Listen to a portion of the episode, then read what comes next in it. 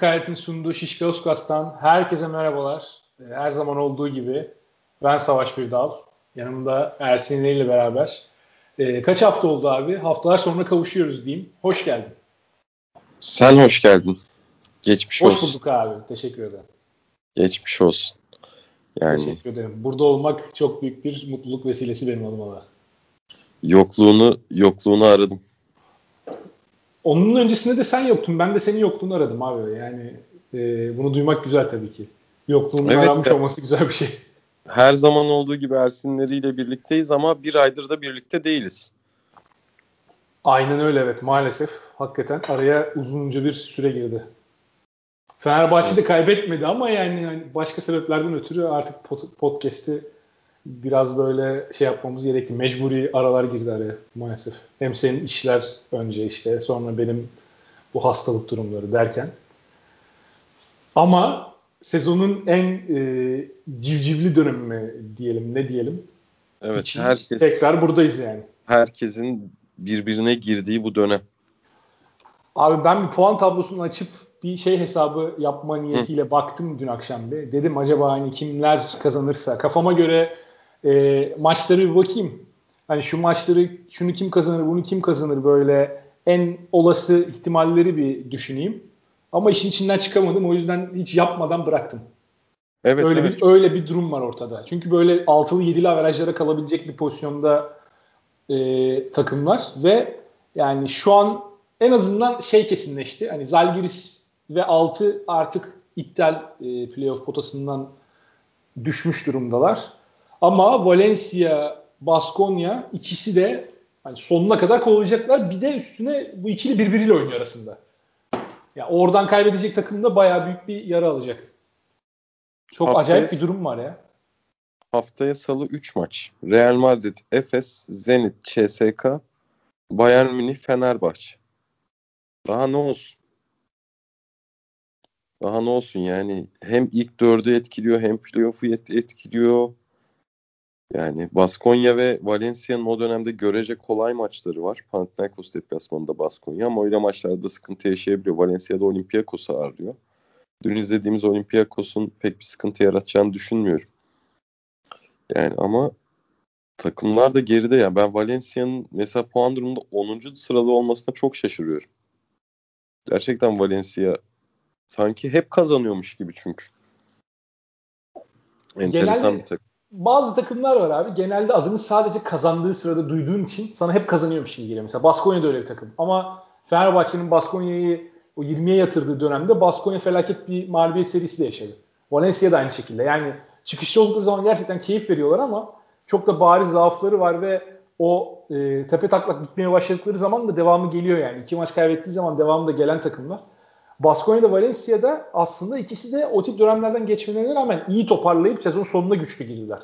Yani Baskonya'nın mesela aldığı bu hafta Milano galibiyeti gerçekten şahane. Geçen hafta Zenit maçında maçın sonunda o yakaladıkları inanılmaz seri. Hani her her takım yapabileceği şeyler değil bunlar. Bunlar daha ziyade böyle e, kendine Delik. has karakteri olan ve e, evet öyle hakikaten yani hem koçun hem e, oyuncuların bir kısmının deli olmasını gerektiren e, icraatler bunlar. Öyle diyelim. Valencia da biraz öyle bir takım. Özellikle bu sene Valencia biraz o kimliği kazandı. Baskonya zaten yıllardır hani bu tip bir takımdan bahsettiğin zaman ilk akla gelen takımdı. Şimdi playoff yarışına da yani hem Zenit'i hem Real Madrid'i aşağıdan gümbür gümbür e, tehdit eder şekilde geliyorlar. Bakalım ne olacak? Yani ben açıkçası onlardan en azından birinin o 7 ya da 8'den birini çalabileceğini düşünüyorum. Ben de öyle düşünüyorum. Zenit altına alacak gibime geliyor. Yani Zenit'in avantajı fikstürünün e, kolay olması. Şimdi Zenit'in maçlarına bakayım bir. Hazır playoff'la başlamışken playoff'a devam edelim. Gerçi kolay dediğim hani 3 tane iç saha maçı var. Artı bir de eksik maçı var. Panathinaikos'a karşı 4 tane iç saha maçı var.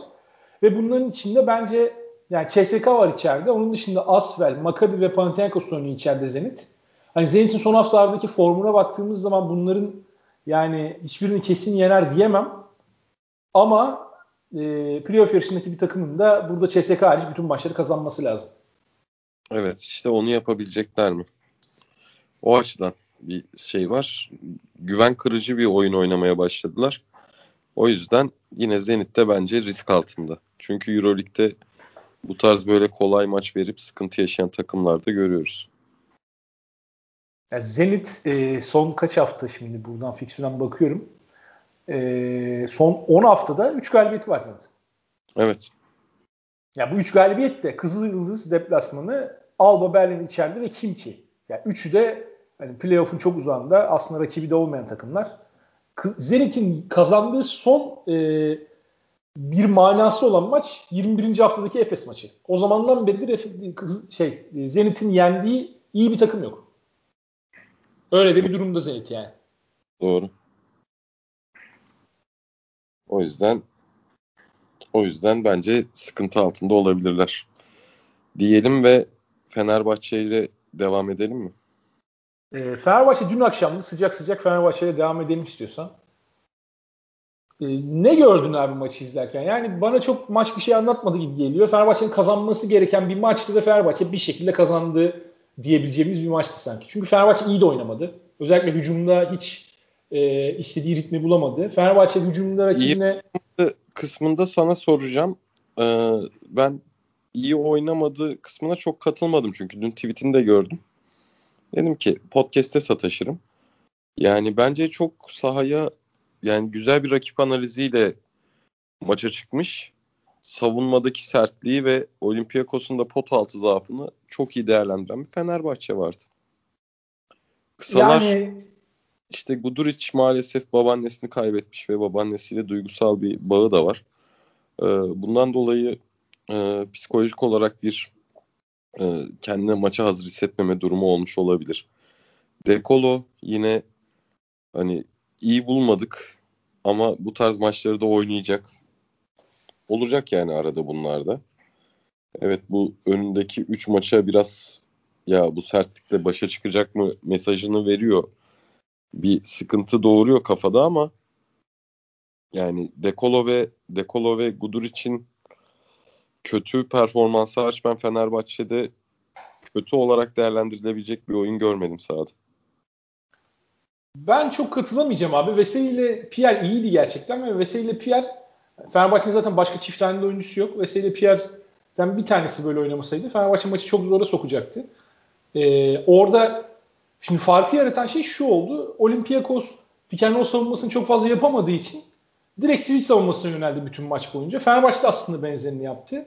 Ama Fenerbahçe'de fark yaratan şey Veseli ve Pierre'in o savunmaya karşı yakaladıkları mismatchlerde yani rakibi dümdüz etmesi oldu. Özellikle Pierre istediği zaman istediğini yaptı sahada. Ee, özellikle low post'ta yani Fenerbahçe mesela geçen sene bundan çok çekti işte Sulukas'ın low post'ta birilerini savunmaya çalışmasından switch savunması yaparken.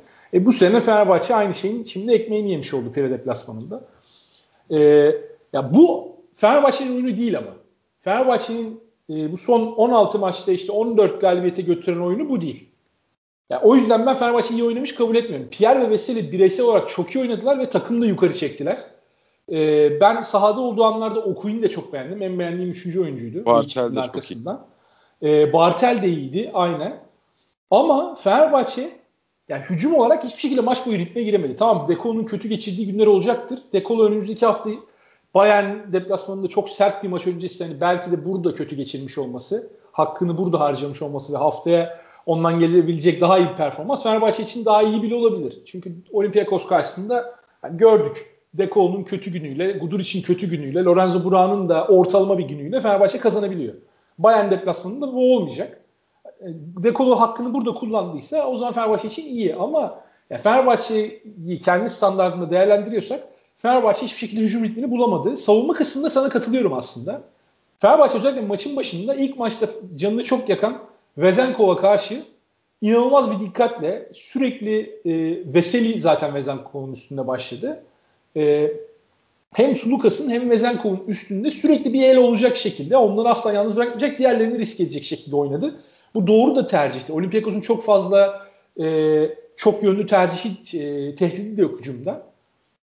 Vezenkov'un o dış tehdidini kitlediğin zaman Sulukas'ı da biraz daha aktif savunduğun zaman Sulukas'ın üstüne de zaten Veseli çokça yine switchlerde çıktı o pick and roll'larda. E bunları yaptığın zaman Olympiakos'un da tehdidi çok çok azalıyor. Savunmada da özellikle pot altında söylediğin gibi çok fazla caydırıcı bir uzunu olmayan bir takım. Ya bu sezonu en iyi geçiren uzunları da bu maçta sakat Hasan Martin. E, Costa, Costa Kufos'un da selası okunmuş. Yani CSK'daki o felaket döneminden sonra burada da ilk yarı oynadı ama sahada 4 kişi olsa Olympiakos Fenerbahçe yine o kadar rahat hücum edebilirdi en fazla.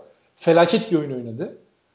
Böyle olunca potu altında Fenerbahçe inanılmaz bir üstünlük sağladı. Ama işte Fenerbahçe'nin iyi oyunu iyi oynadığını söyleyebilmemiz için bence bir numaralı şey topun dolaşımı ve e, asist rakamları. Bence Fenerbahçe bu maçta o top dolaşımı üstünden özellikle de guardların başlattığı top dolaşımı üstünden e, o akışı sağlayamadı hücumda. O yüzden ben çok iyi oynadığını düşünmüyorum. Yani daha iyi bir e, savunma takımı olsa Fenerbahçe'nin karşısında savun, pot altında özellikle o sertliğe cevap verebilecek bir takım olsaydı Fenerbahçe'nin karşısında burada skor da başka yerlerde olurdu. Sonuç da başka yerlerde olabilirdi. O yüzden Fenerbahçe'nin haftaya özellikle Bayern deplasmanında ya bundan çok daha fazlasını sahaya koyması lazım. Ben, bence çok yetersizdi özellikle guardlardan gelen oyun. Yani e, Dekolo Guduric üzerinde bahsediyorum ama Lorenzo Brown'un da bundan daha iyisini yapması gerekecek. Yani akıcı oynamama kısmı tamam. Ama dediğim gibi onda da yani Olympiakos'un potu altı gerçekten işte Kufos hiç yok. Elis fizik olarak biraz kısa. Printezis artık savunmada sıkıntı yaratıyor. Jean Charles yine şey olarak fizik olarak Veseli'ye Okuyun'a cevap verebilecek kapasitede bir oyuncu değil. Yani Fenerbahçe bunun üzerine gitmiş. Çok fazla ben Fenerbahçe böyle oynamadığı kadar postan oynadı. Topu bence uzunlar arasında çok iyi dolaştırdı. Yani maçı maçı koparacak oyunu bir şekilde oynadı. Hatta Veseli'nin maç devre arası röportajında Olympiakos'a karşı bu sertlikten vazgeçmememiz gerekiyor yoksa e, bizim için işler kötü gidebilir vesaire gibi yani durumu açıklayan bir şey de oldu, röportajı da oldu. Hiç burada katılmıyorum. Çünkü bence analiz edilmiş, özel hazırlanmış ve bir şekilde sonuca gitmeyi benimseyen bir oyundu. Peki 3. çeyrekteki seriyi nasıl açıklıyorsun o zaman? Yani ilk yarıda Fenerbahçe çok kötü bir Olympiakos'u e, değerlendirip hı hı. o şekilde 15-16 sayılık farkla gitti devreye. Ondan sonra seri verdi. E ondan sonra ama aradaki efor farkı kapandığı zaman Olympiakos maçın içine geldiği zaman çünkü Olympiakos ilk yarı uyuyordu abi. Yani tamam. Olympiakos ilk yarıda hiçbir şekilde Fenerbahçe'nin eforuna karşılık veremedi. Fenerbahçe iki pas yaptığı zaman boş bir tane adam buldu. Pot altında bir de potanın dibinde. Hı. Ve bunları çok iyi kullandı. İkinci yarı özellikle şimdi Olympiakos o eforu masaya getirdiğinde hücum reboundlarına daha da fazla asıldığında e, aradaki fark tamamen kapandı. Demek ki aradaki fark oyunla alakalı bir şey değilmiş. Yani aradaki fark eforla alakalı bir farktı bence. Fenerbahçe ilk yarı çünkü çok rahat oynadı. Cevabını vermedin mi sonra? Cevabını verdi. Cevabını bence vermedi. Maç 5 sayıyla bitti. 16 sayıdan döndü maç. Yani Fenerbahçe tamam maç. bir ara cevabını verdi ama maçın sonunda yine aynı hatalara düştü. E yani gevşedi. Gereksizdi. Maç sonu çok gereksizdi. Yakışmadı. E tamam ama, yani. Ben de ama o yüzden kötü oynadığını söylüyorum. Ama son 2 dakikayı 15'te girdin abi geri. Yani devredeki farkı geri koydu yine Fenerbahçe. Bunu Hayır. da ne savunma eforuyla sağladı. Bunu yine Pierre'le sağladın. Yani Pierre seni orada e, yangın durumunda camı kırın ve düğmeye basın. Yani oradaki Pierre'in o acil durum butonu görevi görmesi. Fenerbahçe'yi oradan çıkaran ne oldu? Fenerbahçe'nin ana planı ama Pierre değil yani. Pierre Fenerbahçe için yani hapisten bedava çıkış kartı Monopoly'deki gibi. Fenerbahçe'nin ana planları Dekolo Veseli üstünden oynayacağı ikili oyunlar. Guduric işte. Yani bunları kullanamadı Fenerbahçe hiç. Fenerbahçe 3. planıyla kazandı dersen katılıyorum burada sana. 3. planı da iyi işledi dersen kesinlikle katılıyorum. Ama Fenerbahçe yani her rakibe karşı bu üçüncü planla e, bu kadar kolay sonuca gidemez. Olympiakos hem artık çok fazla umudu kalmaması itibariyle hem kadro kalitesi itibariyle yani çok da fazla Fenerbahçe'ye rakip olabilecek bir takım değil. Ya benzerini aslında Efes Panathinaikos maçında da konuşacağız. Bence Efes de iyi oynamadı ama 20 ile kazandı Efes mesela. Benzer bir durum orada da var bana sorarsan. Doğru. Efes Efes'te Efes'te benzer bir durum var doğru. Efes çok fazla efor koymadı resmen sahaya. Ya işte Efes'te tam tersi mesela Fenerbahçe eforu koydu ama teknik olarak çok fazla bence kafalar sahada değildi. Hı hı. Ee, koçun planı en azından bir numaralı plan e, geçtiğimiz haftalarda gördüğümüz iyi işlemedi. Efes'te de Efes fazla efor sarf etmedi ama kalite farkı o kadar yüksek ki Efes rahat rahat yine Misic işte 20'sini attı. E, Larkin'e ihtiyaç bile kalmadı. O şekilde kazandı Efes. İki tarafta farklı birer durum var ama hani çok sana göre çok daha zayıf rakibe karşı çok da yüzde işte 70'lerinde oynayarak falan e, 80'leri bile zorlamadan iki takım da kazanmayı başardı. O açıdan aslında benzer sonuçlar. Hı hı. Bu açıdan ben Fenerbahçe'nin kötü oynadığını düşünüyorum. Yani tamam Fenerbahçe kazanacak oyunu oynadı. E, bu haftada artık 31. haftayı geride bırakıyoruz ve çok kritik maç yani. kaybetsen hiçbir şekilde telafisi yok bunun. Özellikle de haftaya çift maç haftasında oynayacağın maçları düşünürsen. O yüzden çok önemli galibiyet kesinlikle. Hani ben e, o galibiyetin değerini düşürmek amacıyla söylemiyorum. Fenerbahçe'nin bu maçta kazanması her şeyden önemliydi. Az diyorsun sen. Ama ben hani bu, e, bu geçtiğimiz 16 haftanın ortalamasına baktığım zaman Fenerbahçe'nin yani şu maçta mesela Valencia maçından iyi olduğunu söyleyebilirim ama Fenerbahçe'nin kazandığı diğer maçların hiçbirinden iyi değildi bence Fenerbahçe. Yani ben Bilmiyorum, de katılır mısın? Efor, efor ve sertlik anlamında ben ben keyif aldım. Dediğim gibi yani bu dekolonun dekolonun silmesi bunlar yaşanabilecek şeyler. Dekolonun yokluğunda Veseli oyun kuruculuğu yine çok iyi üstlendi. E, onun dışında Pierre çıktı ortaya. Bartel ve Okuyun içeride iyi katkı verdi. Rakibin zaafına göre de Fenerbahçe düzgün oyun oynadı. Ya burada şey ayrışıyoruz yani. Ben katılmıyorum. Ama Bayern maçında yetmez. Doğru. Bayern maçında skoru sürükleyecek bir kısaya da ihtiyacı var Fenerbahçe'nin. Bu kesin. Yani ya Bayern maçında e, rakip guardların savunma seviyesi çok daha yukarıda olacak bundan. Evet. Hem Weiler, Bebb hem Baldwin yani adam yiyen kısalar savunmada. Tamam çok çabuk faal problemine de girebiliyorlar. Ama çok fizikli oynuyorlar. Ve e, ya orada uzunlardan da aynı şekilde yine aşırı fizikli atletik uzunları var Bayern Münih'in. İşte evet. hem Reynolds o noktada e, James Gist Efes maçında çok kritik katkı verdi o da. Bu tip oyunculara karşı Fenerbahçe'nin çok daha e, nasıl diyeyim yani 40 dakikanın en az 35'ini konsantre bir şekilde oynaması gerekiyor. E, buradaki düşük konsantrasyon orada da devam ederse sonucu ağır olur. Bir de ilk maçta da Bayern'in neler yaptığını biliyoruz ve Bayern'in bu sezon kazandığı kimliği de biliyoruz. Yani biraz o maçtan da bahsedelim. Bayern bu sezon ondan fazla maçı yanılmıyorsam 10 sayı ve üstünden çevirdi. Yani inanılmaz bir takım. Hiçbir şekilde uyumaya e, gelmeyen bir takım karşısında. 15 sayıdayken bile maç e, bir an bile hani vitesi boşa aldığın anda tepe taklak gidebilirsin. Valencia da az kalsın bu hafta aynısını yaşıyordu. Valencia'da çünkü çift tanelerden maçı veriyordu neredeyse yani. 20 farktan geri düştü. Bitti evet de. hatta 8 Ve sayı geri düştü neredeyse. Evet evet ve 5 dakika içerisinde oldu bunlar. Çok fena tokatlıyorlar denk geldiğinde. Çok yani fena tokatlıyorlar. Yani hiç öyle boynunu yere bükmeye izin vermez Bayern Münih. Mesela bu maç Bayern Münih karşısında olsaydı Fenerbahçe ilk yarıyı 15 sayıyla bitirip de bu şekilde aynı şekilde oynayarak ikinci yarıyı yine böyle rölantide geçirmeye çalışsaydı muhtemelen kaybetmişti. Fenerbahçe. 5. dakikada geri düşerdi aynı şekilde. Geri de dönemezdi büyük ihtimalle ayrıca. Evet, Öyle. önümüzdeki hafta çift maç haftası. Bakalım ne olacak. Çok gerçekten ilginç bir hafta olacak. Sezonun kaderini verecek haftalardan bir tanesi. Tabii tabii. İlk hafta işte maçlar acayip ya. Yani gün içerisinde o gün e, neyle başlıyoruz? Real Efes. Real Efes sonra arada yine kritik maç. Aynı saatte Zenit CSK. Saat 10'da da Bayern Münih Fenerbahçe.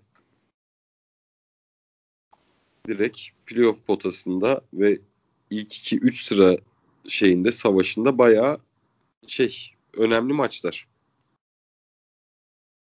O yüzden o yüzden sıkıntılı. Peki Fenerbahçe'de e, Fenerbahçe'de sence çıkış formülü Bayern Münih maçında oyun içinde akıcılığı sağlamak mı? Yoksa bir şekilde bir şekilde yine pota altına önem vermek mi diyeyim?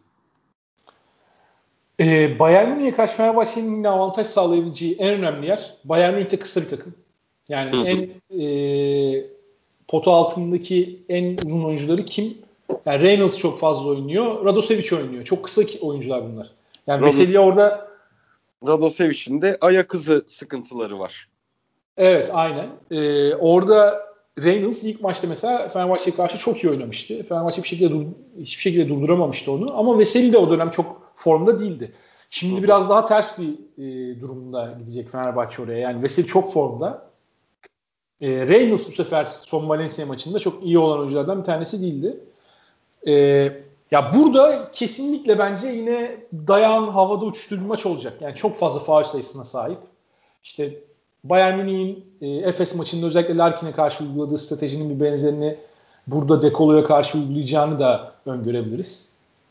E, Fenerbahçe'nin burada kesinlikle bir kere sakin kalması lazım. Oyun planının dışına çıkmaması lazım. Ve e, çok fazla böyle birebirleri zorladığı bir ortama sokmaması lazım kendisini. Çünkü o birebirleri zorlamaya başladığınız zaman, oyun düzeninin dışına çıkmaya başladığınız zaman bu sefer e, takım olarak hem savunmadaki direncin de düşüyor. Hem kolay şutlar, e, kolay rebound şansı veriyorsun rakibe. Bayern Münih transition'da da iyi çıkan bir takım. Yani atletik kısaları var demin bahsettik. Eğer Fenerbahçe e, oyunu hücumda kontrol altında tutabilirse yani top kayıplarını bir de buraya eklemek lazım. Top kaybını yapmaz o e, şutları kaçırıp da kolay reboundla hata çıkma şansı vermezse Bayern Münih'e maçı kont- kontrolde tutar. Ama ben her halükarda maçın yine son 3-4 dakika sıkışacağını düşünüyorum. Yani burada e, biraz Asfer maçına benzeyecek bir senaryo izleyeceğiz gibi geliyor bana. Sonunda da artık kimin kazanacağını muhtemelen bireysel performanslar belirler.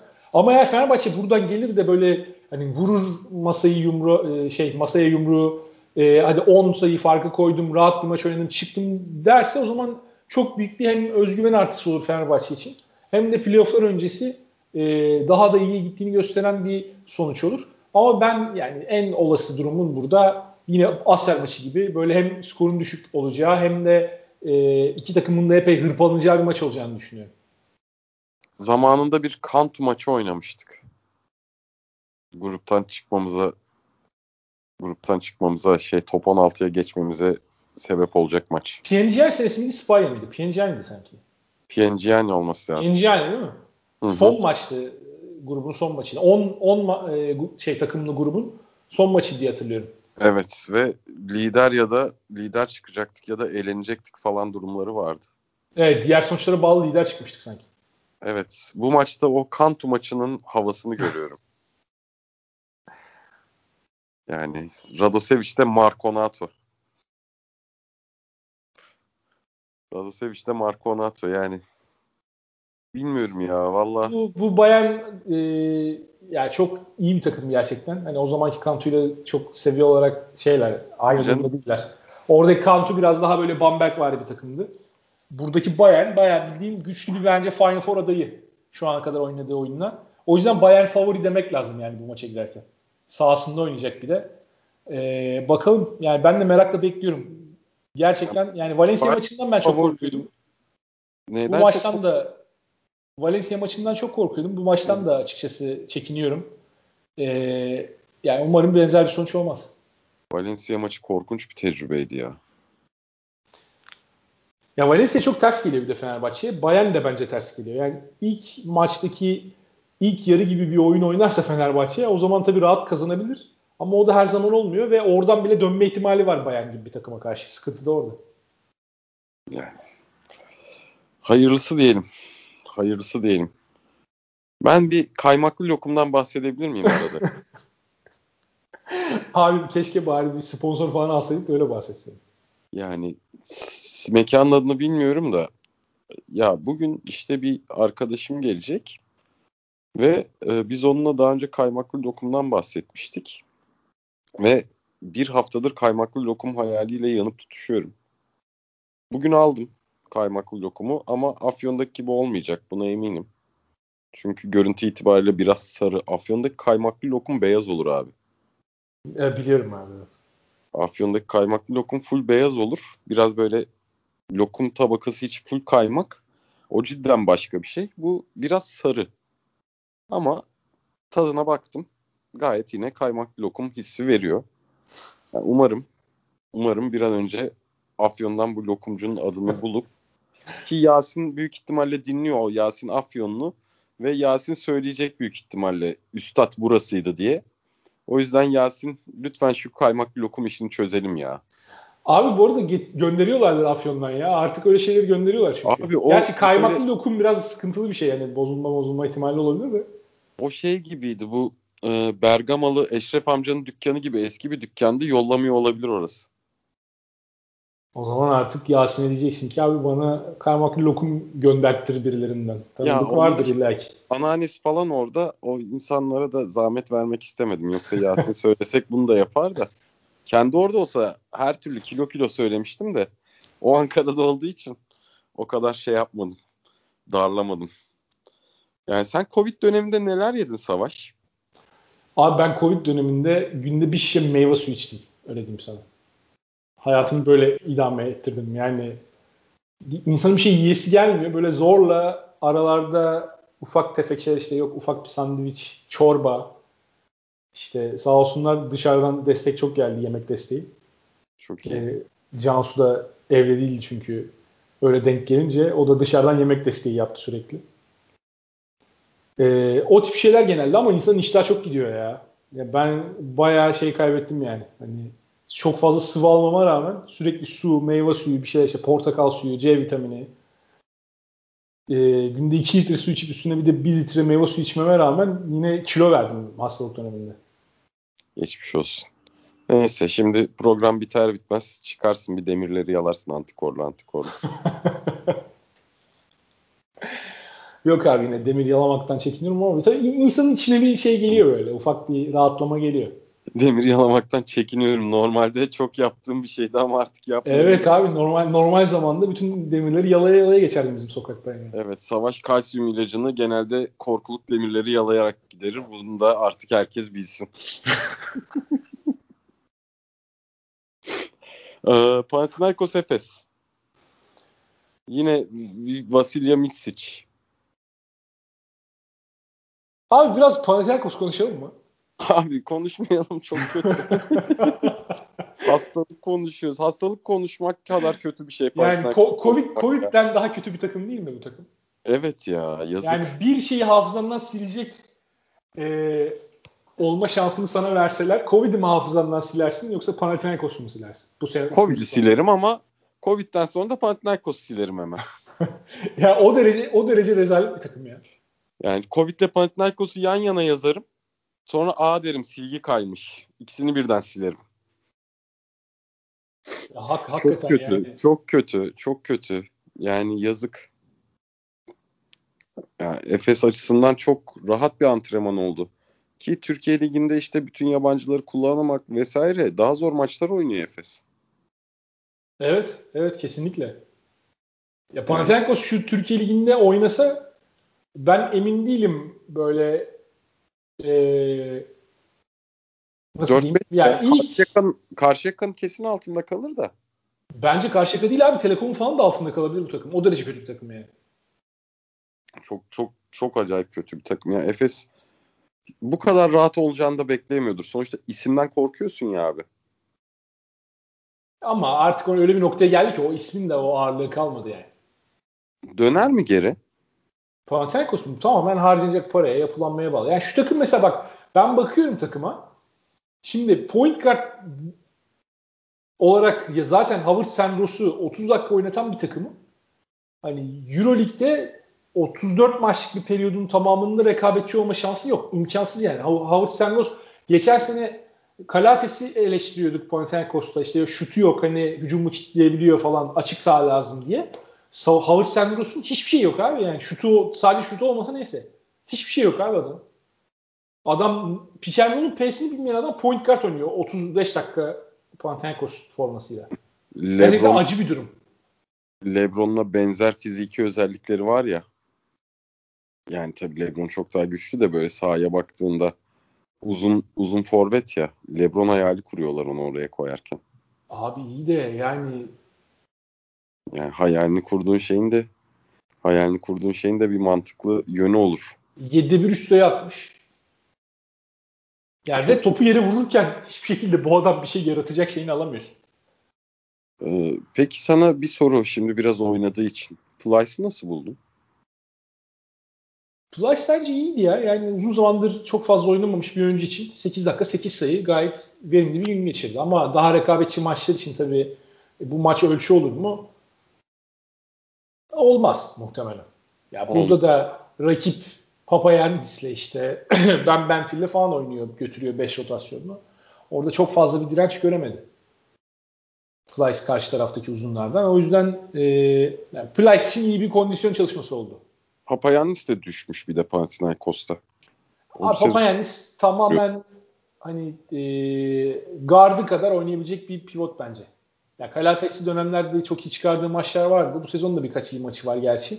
Ama onu potaya yakın yerlerde besleyebilecek, e, onu devrilirken hani o koca cüsseyi kullanabilecek böyle biraz e, kamyon şoförü gibi bir guard lazım oraya. Yani kamyon papa kendisi olacak orada. Onu yönlendirecek, doğru kullanacak, net o işleri e, Papayannis'e bitirebileceği yerlerde topu verecek. Net pozisyonlarda topu verecek. Bir guard lazım oraya. O guard da bu bütçeyle tabii Panathinaikos'a gelmiyor yani. Olanı da kaybettiler zaten. Darmadağın olmuş bir takım. Hezonya. Evet. Hezonya yeni şivet olabilir sene. Hezonya kalmaz burada ben zannetmiyorum çok. Hezonya burayı tamamen piyasa yapmak için kullanıyor gibi geliyor bana. Onu ya da yapar. Yani işte atıyor bir şeyler. 14-15 sayı atıyor. Koçuna trip yapıyor. Koçla bir anlamadım neyin tribini yaşıyorlar da yani Hezonya'da gerçekten e, nasıl diyeyim yani çok böyle hakaret etmeden nasıl söyleyeceğim bunu bilmiyorum da çok kafa fazla çalışmıyor diyelim yani hani en kibar tabirle böyle diyebilirim. Gerçekten Gevşek. kafa fazla çalışmıyor. Yok gevşek değil abi yani kendini tamamen olduğundan 2-3 e, basamak yukarıda gören bir oyuncu. Var ondan bizde de vardı. Bu sene gitti. Kim Sulukas mı? evet. Abi Sulukas da öyleydi ama en azından Sulukas'ın olduğu oyuncu da hani sezon yanında olduğu oyuncudan çok daha yukarıdaydı. O yüzden orası öyle. Ta o konu sana katılıyorum yani. Sulukas da mesela kendini atıyorum Spoilnic görüyordu ama Sulukas'tı yani. Ar- arada fark var. Ee, Hezonya'da kendini şey falan zannediyor böyle. Ya Avrupa basketbolu için böyle 3 numara örnek kim verebiliriz? Hani Anthony Parker falan zannediyor kendini ama yani Hezonya'sın abi sen bir dur durduğun yerde. Tamam bu takım çok kötü bir takım. Senin top atmanında çok büyük bir sakınca yok ama yani çok da böyle takımın iyiliği için e, uğraşan bir Hezonya görmedik şu ana kadar. Öyle bir havası Kafasına yok göre takılıyor. Zaten yani çok fazla pas vermeyi de düşündüğü söylenemez. Bu maçta bir asistle bitirdi. Normalde Hezonya eğer kafası sahada olsa yani takıma yardım etmek için orada olduğunu belli etse Kataş da oynatırdı onu. Ama 18 dakikada kaldı Hezonya'da. Yani Hezonya'nın bu takımda 30 dakikanın aşağı oynuyor olmaması lazım. Doğru. Doğru. Ya Papa Petru felaket bir maç oynadı mesela. 30 dakika sahada kaldı. Yani Hezonya'nın da benzer suyu alıyor olması lazım ama orada ikili bir sürtüşme yaşandı bench ve e, Hezonya arasında. Hezonya da her attığı şuttan sonra kendi bencine dönüp dönüp bir hareketler yaptı. Çok anlamadığım bir şekilde. O yüzden bence fazla oynatmayı tercih etmedi onu Kataş. Ya böyle gider işte artık hikaye. Ben İyi. sene sonu onun yine bir yerlere zıplayacağını düşünüyorum. Ya Barcelona falan olabilir. Ee, böyle orada bir 2-3 rotasyonunda tekrar e, yeniden bir reset butonuna basılırsa yedekler için özellikle. Çünkü Barcelona'da büyük transfer yapacaktır bu yaz. İster mi? Valla biri kontrol altına alacaksa bu Yaski 3 olur muhtemelen ve Barcelona gibi takımda hani şey lüksün de var yani. Otur şey sabaha kadar bench'in sonunda eğer trip yaparsan. Yani Panathinaikos'ta öyle bir lüks yok. Zaten Hezonya'nın orayı tercih etme sebebi de oydu. Ee, Barcelona'ya giderse hani benzerlerini yaptığı anda zaten kendini 13. oyuncu olarak bulur. Kadroya bile giremeyebilir yani. O yüzden Yaskevicius kullanabilir onu. Eğer orada e, bu tavrını biraz düzeltebilirse o zaman önemli bir oyuncu olabilir rol oyuncusu olarak. Doğru. Ama zor. E, Efes, Efes konuşalım abi biraz. Onu da sana bırakayım. Yani Efes dedik hani Fenerbahçe konuşurken biraz e, çok Efes de e, kendi standart performansının altında kaldı ama Efes de çok rahat kazandı. E, biraz antrenman maçı gibi oldu hakikaten Efes adına. E, sen neler gördün bu maçta? Yani Larkin de mesela çok e, bir iki haftadır Bayern maçında da çok iyi değildi. Burada da çok iyi göremedik. Yani sonunda maç artık koptuktan sonra bir iki basketi vardı. Hı hı. E, Efes'i nasıl görüyorsun? Üç tane çok zor deplasman öncesi. Yani Efes'i de gerçekten felaket bir e, maraton bekliyor. Üç maçlık kısa bir maraton. Efes'i nasıl yani bu maç bu maç zaten başından sonucu belli bir maç gibi oynadı Efes.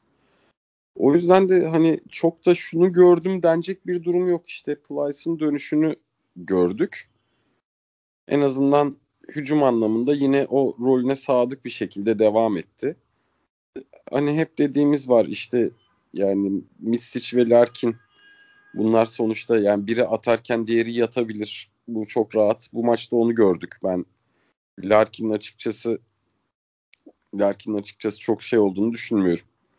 Ee, yani bu maçta atamamaktan dolayı sıkıntı yaşadığını düşünmüyorum kafasında. Yine bir şekilde rahat götürdü işleri.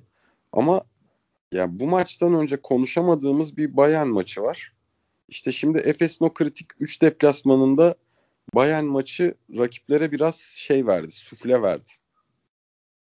Yani aşırı sertlik, önde baskı, önde baskı kurarken önde ikili baskı aynı zamanda. Yani bir yandan da e, Larkin'e baskı yapıyorken Misic'i de yine topsuz bir şekilde baskı altında tutmuştu Bayern o maçta. Benzer şeyleri uygulayabilecek bir sufle verdi rakiplere. Yani bu Efes açısından bir risk. Yani ben bu form durumuyla Efes rahat çıkar o deplasmanlardan derdim ama bir panzehir bulundu mu acaba? Yani bunda da tek yani rakip savunması dışında biraz sertliğe izin veren hakemler de lazım. Bayern Münih maçında da o hakemler vardı. Ee, o hakemler vardı. Yani bu sertliğe izin verilen bir oyunda Efes için bayağı zor bir 3 maç var. E bir de ikincilik ihtimali yüksek. Yani bu olabilir. Zenit, CSK vesaire. Son CSK maçları rahat ama bir Zenit deplasmanında takılırsa CSK bir anda Efes'in ikincilik iştahı da kabarır. Ama ama bir yandan da bir yandan da gerçekten kolay değil. E, ikinciyi çok zor ya. Yani CSK ikili averajı da kaybetmedi değil mi? 30'la kaybetti Kaybet. ama ikili averajı tutmuştu. CSK'nın kaybedebilme ihtimali olan tek maç bence Zenit deplasmanı. O da yani Zenit'in form durumuyla çok tartışılır. CSK'nın kalan 4 maçı Panathinaikos, Zenit, Kimki, Asfer. E, Zenit hariç hepsi içeride. O yüzden bence Bayern maçıyla kaybetti Efes ikinciliği. Ve bu 3 de, deplasmandan da 3 galibiyet çıksa bile e, ben CSK'nın kaybedeceğini zannetmiyorum birden fazla maçı son 4 maçta. Zenit'e, Zenit'e kaybederse iştah kabartır dedim ya ben de zaten hani şey değil. Ona göre bir e, mod yükseltmesine girebilir. Ya takım çünkü iyi kötü üçüncü olacağı artık bence az çok belli. E, ben çok onu net görmüyorum. Çünkü yani Efes şimdi sonuç maçta kimlerle oynuyor? Maçlarını. E, ya bir mağlubiyet çıkarsa buradan 3, 4, 5, 6 için böyle ikili üçlü averajlara kalabilir iş. Yani orada da sonuç ne olur bilmiyorum onu. O yüzden Real deplasmanı, Real deplasmanı tam bir Tavares tam bir Efes'e yine çözüm olabilecek oyuncu. Ee, sıkıntı. Ama ilk maçta öyle diyorsun mesela değil. Sertaç e, yani şey Sertaç çözmüştü diyeceğim ama ilk maçı Efes kazandı değil mi Real Madrid'e karşı? Kazandı.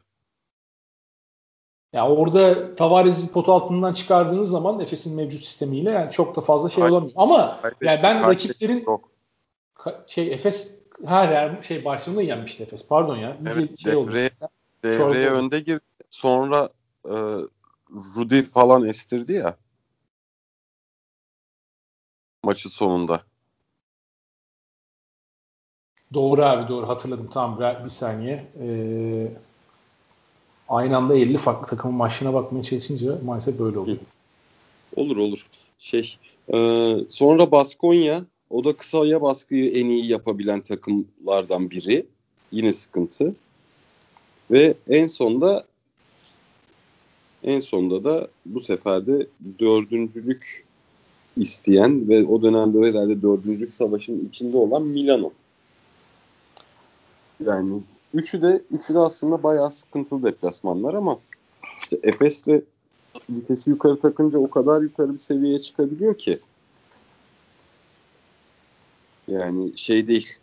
Aşırı da aşırı da yorucu, sıkıntılı bir durum yok bence Efes için. Yani Efes e, iki hafta önceki Bayern maçı önceki formuna hemen çıkış yapabilirse tekrar çok fazla zorlanmaz bence burada. Yani burada zorlayabilecek tek takım Milano o açıdan baktığımız zaman. Ama Efes son iki haftada verdiği işaretlerle bence çok kolay bir üç hafta geçmeyeceğini gösteriyor bize. Evet Panathinaikos maçında çok iyi sinyal olmadı ama işte şeye bağlamak lazım bence. Maçın rahatlığına bağlamak lazım. Ya tabii kötü rakip de sonuçta e, aşağı çekiyor seni. Çekiyor aşağıya. Motivasyon da düşüyor. E, Aynen. Oyuncular da çok fazla maçın içinde kalamıyor. Bu arada şimdi ilk, ilk Efes Real Madrid maçına bakınca hatırladım. Lasso Tavares'siz başlamıştı. Tavares'in çok fazla oynamadığı bir maçta e, ikinci çeyrekte falan almıştı Tavares'i. Sonra ikinci yarıda Real Madrid bayağı ön plana çıkmıştı ama Tavares o maçtan Tavares'ten o maçta mesela çok fazla bir şey alamamışlar. 4 sayı e, da kalmış sadece ama tabii 9 rebound işte 2 blok falan yapmış. Hı hı. E, ya Tavares herkese ters gelen bir oyuncu zaten. Ama e, Sertaç bu kadar formdayken son haftalarda bakalım belki Sertaç'ı da orada e, Tavares'i potadan uzaklaştırmak adına kullanabilirse ilk maçta işte bunu gördüğü için nasıl maça Tavares'e başlamamıştı. Sertaç çıktığında Tavares'i sokmuştu. Bakalım bu maçta nasıl bir taktik savaşı izleyeceğiz. O da ilginç olacak. Yani Real Madrid kazanırsa bu arada Efes'in de ikili averaj elinde bir galibiyet gerisine geliyor. Çok işte büyük. abi öyle bir durumda bir anda işler karışabilir ve Efes'in üstündeki baskı da artarsa bu sefer kötü de etkileyebilir o.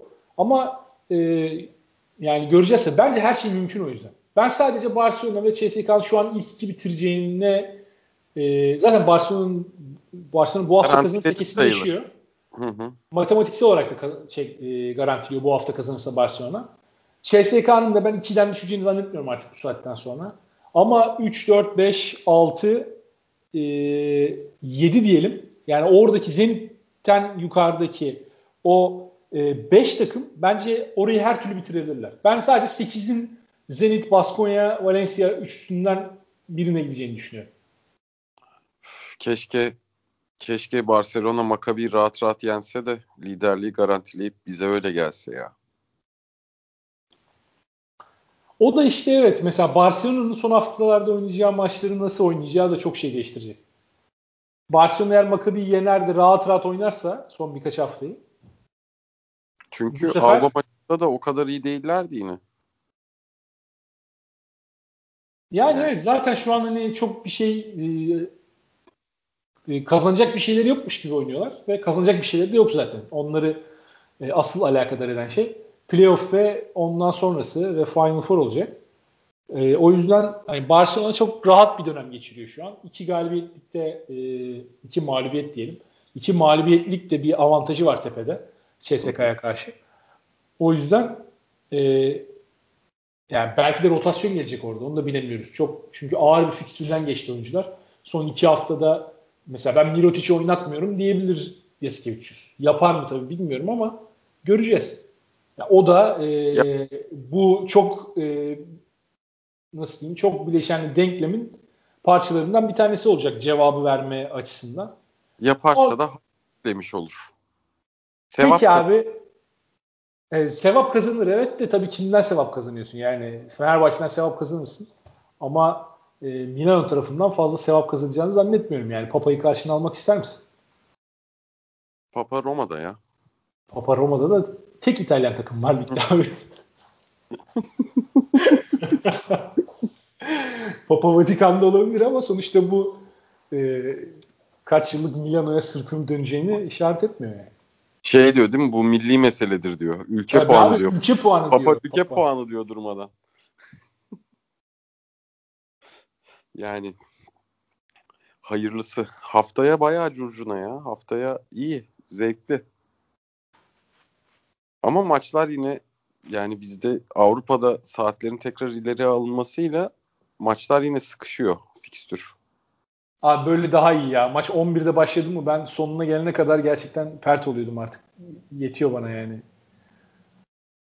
Zaplamayı hmm. tercih ederim. Son maçın 11'de başlamasına. Ama Valencia Bayern Münih maçını da 11'de izlemek de keyifti ya.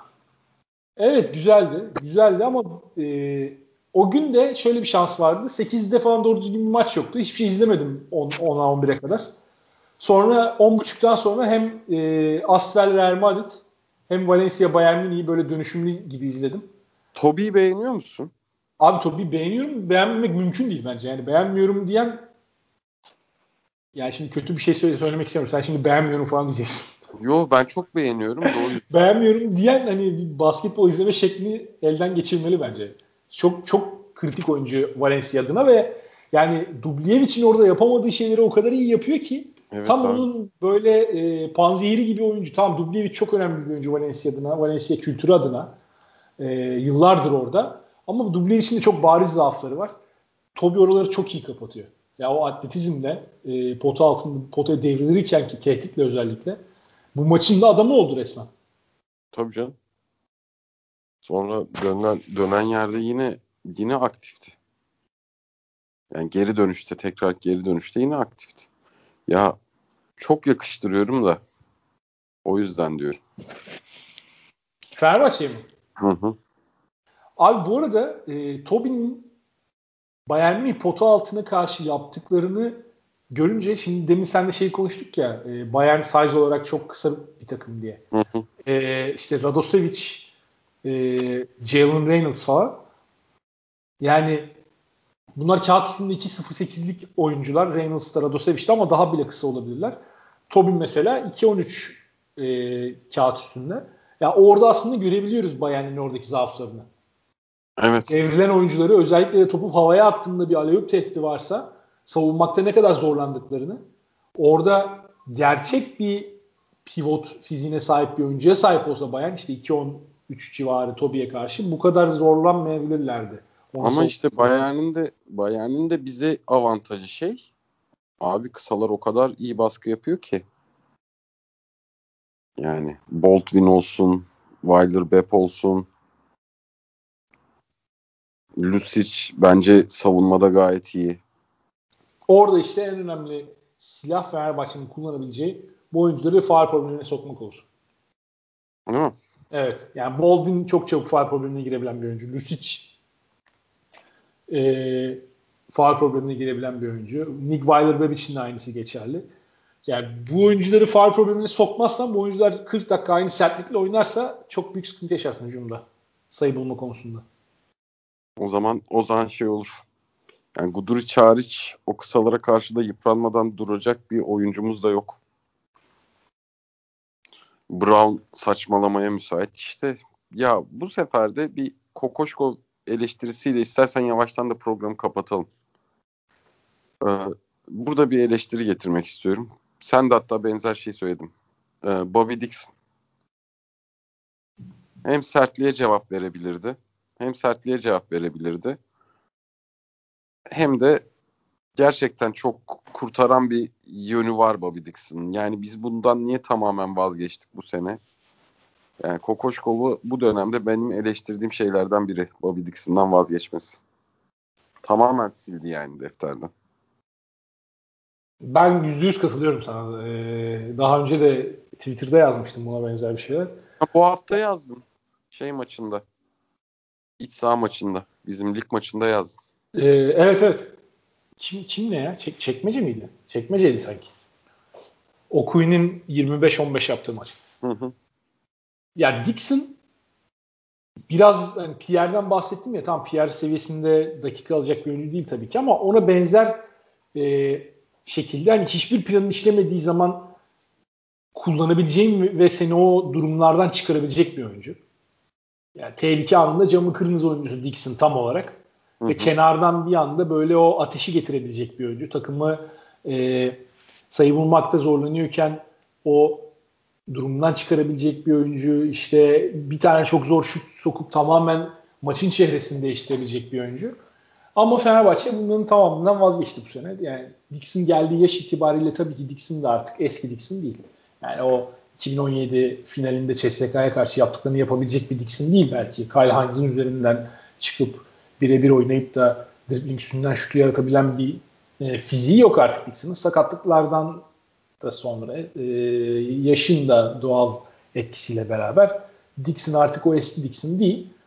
Ama ne olursa olsun Dixon'ı yani koçun e, derece kolay olarak etiketlediği maçlarda daha fazla kullanıp olası e, zor maçlardaki ihtiyaç durumlarında daha iyi hazırlamasını ben beklerdim. Ya yani koç ligde Alex Perez'i sağda tutuyor 20-25 dakika. Alex Perez hiçbir şey yapmıyor. Yani bu abartı da değil. Gerçekten hiçbir şey yapmıyor Alex Perez. Yani ne şut atabiliyor, ne bir pas e, yaratabiliyor, ne dribbling üstünden bir pozisyon yaratıp kendisini bitirebiliyor veya işte arkadaşlarına servis yapabiliyor. E, Alex Perez hiçbir şey yapmıyorken yani yabancı bile olmayan Dixon'ın ligde bile kullanılmaması çok garip geliyor bana. Ama yani çok da fazla yapacak bir şey yok. Belki de orada artık ipler bir noktadan sonra koptu. Dixon da rest çekti. Dixon da ee, çekmiş olabilir. Ya olabilir evet. Dixon da biliyoruz sonuçta. Dixon da öyle eyvallah olan bir oyuncu değil.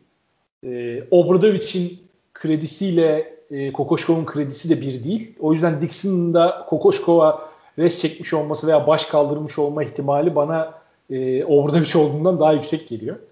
O yüzden Kokoşkov da tamam o zaman otur kenarda demiş olabilir. Her, Dixon'ı yine ara ara sahada görüyoruz bu arada ama çok kısa ve yani çok artık e, ne oyuncu için ritim kazanabileceği dönemler bunlar ne de izleyici olarak bizim bir anlam yükleyebileceğimiz dönemler. Ara ara görüyoruz işte o kadar yani da işte, sınırı kalıyor. İşte Fenerbahçe'deki camı kıracak oyuncu. Çünkü Melih bu sene maalesef giremiyor. Ee, Edi çok düştü. Fenerbahçe'nin işte o şut katkısını alabileceği bir oyuncuya ihtiyacı olacak. Yani Real'in Carroll'ı son 3 dakikalarda falan kullandığı şekilde aynı etki olmaz da o şekilde Dixon'ın bir şekilde işin içinde kalabiliyor olmasını isterdim. Kesinlikle faydasını görürdük bu arada. Hiç şey yapmam yani. Ya iki hücumda iki hücumda iki mola sonrası hücumda girse yine oradan bir artı çıkarırdı.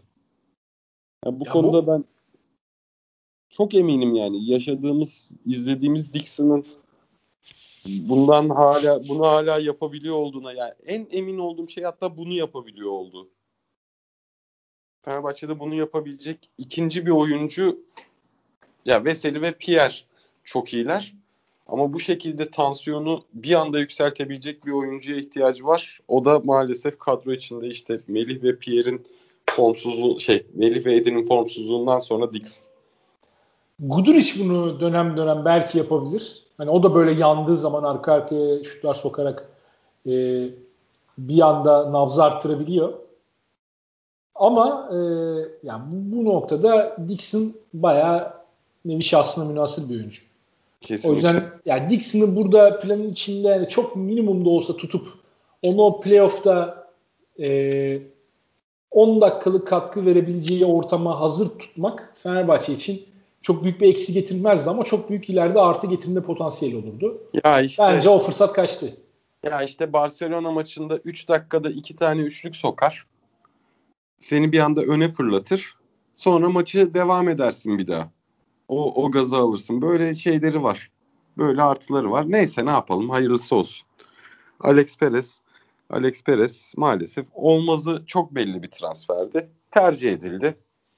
Yapacak bir şey yok. Artık umarım seneye ya bu takıma bir de ihtiyacı olan iyi, delici ve şutuna güvenilebilir bir guard buluruz da aynı kadronun üzerine bu eklemeyle bir şekilde devam ederiz. Peki abi senden programı kapatmadan önce ee, tahminini alayım. Yani sıralama tahminini. Şimdi bir Barcelona'ya zaten kesin gözüyle bakıyoruz. Zaten. Hı hı. 2'den 8'e kadar senden tahmin istiyorum. Kimleri görüyorsun? 1 Barcelona, 2 CSK, 3 Efes, 4 Milan, 5 Fenerbahçe, 6 Bayern, 7 Zenit, 8 Valencia. Real Madrid'i dışarıya attım. Real Madrid'i dışarıya attın. Programın başında Real Madrid bir şekilde kalacaktır dedim. Programın sonunda Real Madrid çıkardı. Ben de sana şeye kadar katılıyorum. Ee, Efes'e kadar katılıyorum. Ee, ama 4 konusunda çok emin olamadım yani. Yani 4'ten aşağısı çok bana bilinmez geliyor. Bir de orada çok fazla şey ihtimali var. 2'li averaj, 3'lü averaj ihtimali var. var ama şimdi. Kızıl Yıldız üstü Panathinaikos. O avantaj. Yani ama Doğru, doğru. Tamam. Orada iki tane kolay maç var. Ama Efes'e kaybettikleri zaman bu sefer aşağıdakiler kaybetmezse ne olacak? E tamam işte orada da Fener 4 olur. Milan 5 olur. Tamam o Bir... zaman se- senin sıralamana ben şeye katılmıyorum. Bence Real Madrid kalacak abi. Ben e, 7 Real Madrid 8 e, Baskonya diyorum. Zenit'i dışarı attın. Ben Zenit'i dışarı attım. Atmasaydım be. Bence abi Baskonya e, yani ben Baskonya'dan bir sürpriz bekliyorum. Yani Baskonya fikstürü de çok zor bu arada. Ama tamam ben bunu içgüdüsel söylüyorum. Yani Panathinaikos deplasmanı, Efes içeride, Valencia deplasmanı. Bence Baskonya buradan iki galibiyet çıkarır. Zenit de böyle saçma sapan bir maç kaybedebilir potansiyeli var Zenit'te. CSK yenebileceklerini zaten zannetmiyorum. Ee, bakalım yani ben oradan Baskonya açıkçası biraz da hani istediğim için söyledim. Baskonya gerisi güzel olabilir. Ee, aynen Zenit şimdi tekrar fikstüre bakıyorum. Zenit'in Asfer maçını içeride kaybetme ihtimali pek de düşük gelmiyor bana. Haftanın 5'i yapabilir misin? Çıkar mı? Haftanın 5'i. Abi yani bu hafta da öyle bir haftaydı ki Mike Toby'yi 5'e yazalım bir kere bence. Evet. Pierre'i 4'e yazalım. Ee, Pierre'i 4'e yazalım. Okey. Ondan sonra e, Real Madrid'den birini yazasım var Asfel deplasmanında. Ben hiç izleyemedim o maçı maalesef. Uymadı zaman. Ama o maçta yani çok fazla ön plana çıkamadılar şimdi. Savunmayla kazandılar genelde. Ee, o yüzden ben Hackett'ı yazarım. Bu arada ben şeyi yazarım ya. Yani e, Polonara'yı yazmak lazım bence. Dörde. Üçe Pierre'i atalım. Tamam. Polonara inanılmaz oynadı. Çünkü e, Hackett'ı yazabiliriz. Aynen.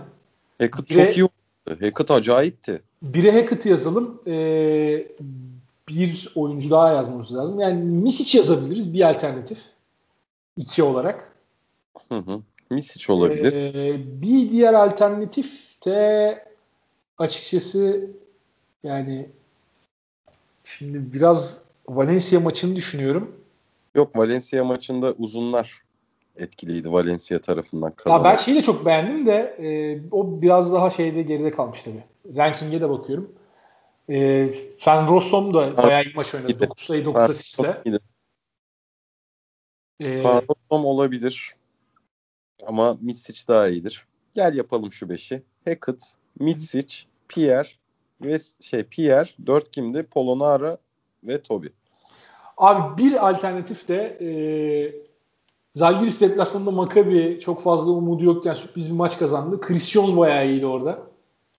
E, 13 sayı 6 asist. Eski 4, hemşerim. 4, 4 top çalma. Onu da koyabiliriz. Eski hemşerindir. Eski hemşerindir. Bir kıyak geç diyorsun yani. Aynen evet. Eski Bursalı'ya bir kıyak geçmeni bekliyoruz. Ama yani. ama o maçta o maçta bir Antalya Spor, Kayseri Spor 32. hafta güneş altında oynanan hiçbir şey etkilemeyen maç tadı da bir maçtı. Hakikaten o yüzden, öyle. o yüzden ben Hackett'ı bir de ya biraz da ben Hackett'ın işte bu geri dönüşünü hiç tahmin etmiyordum Savaş. O yüzden Hackett her iyi oynadığında ben çok keyifleniyorum. Abi Hackett hiçbir zaman bir yere gitmedi ki geri dönsün. Ben onu anlamadım. Abi düşmüştü bayağı şey olarak. Yok be abi. Hackett hep aynı top oynuyor bence. 3 senedir bence sabit top oynuyor gibi geliyor bana. Ya CSK'dan öncesinde. Ya da CSK'daki ilk senesinde. Şeyde bayağı kötüydü. Ee, Olympiakos'ta ikinci sezonu bayağı kötüydü. Hı hı. Ee, zaten sakatlık falan da yaşadı orada yanlış hatırlamıyorsam. Abi sonra işte Bamberg'e düştü. Bamberg'de Bam... toparladı ama işte. Bamberg'de zaten Bamberg ona vesile oldu yani performans olarak toplamasına. Seviye olarak düştü ama Bamberg'de tekrar o güveni buldu. Zaten oradan hemen CSK'ya zıpladı. İşte o CSK'da da ilk başta çok etkili olmamıştı ya. Sonra savunma Itudis onu bayağı şey yaptı. Farklı bir rol verdi. Dip şutları sokmaya başladı. Biraz Birkaç rolü artmak durumunda kaldım. CSK'nın kalitesi de düştü çünkü son. son. Yani Hackett'ın geldiği sezonki CSK kadrosu yok şu an. Hackett, Hackett geldiği sezon yanlış hatırlamıyorsam hem Çaço vardı hem Dekolo vardı değil mi? Evet. Yani 3 evet, üç, üç, sezonu Hackett'ın. Ee, aynen evet yani şampiyon oldular zaten Hackett'ın ilk sezonunda. Ve evet hem Dekolo vardı hem Rodriguez vardı, Higgins'i vardı, Clyburn'u vardı falan derken yani tam Clyburn çok etkilemiyor da Higgins de yine guard pozisyonunda rolden çalan bir oyuncu. E, Hackett orada çok geride kalan bir oyuncuydu. O yüzden E, ona rağmen yine final maçında da bayağı iyi oynamıştı mesela Efes'e karşı.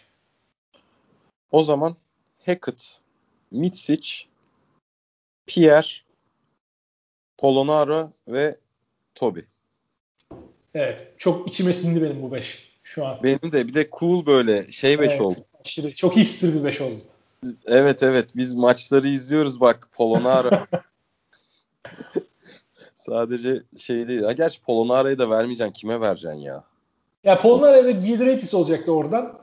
Polonara'ya artık yani verelim. G- Sezon genelinde de daha iyiydi çünkü.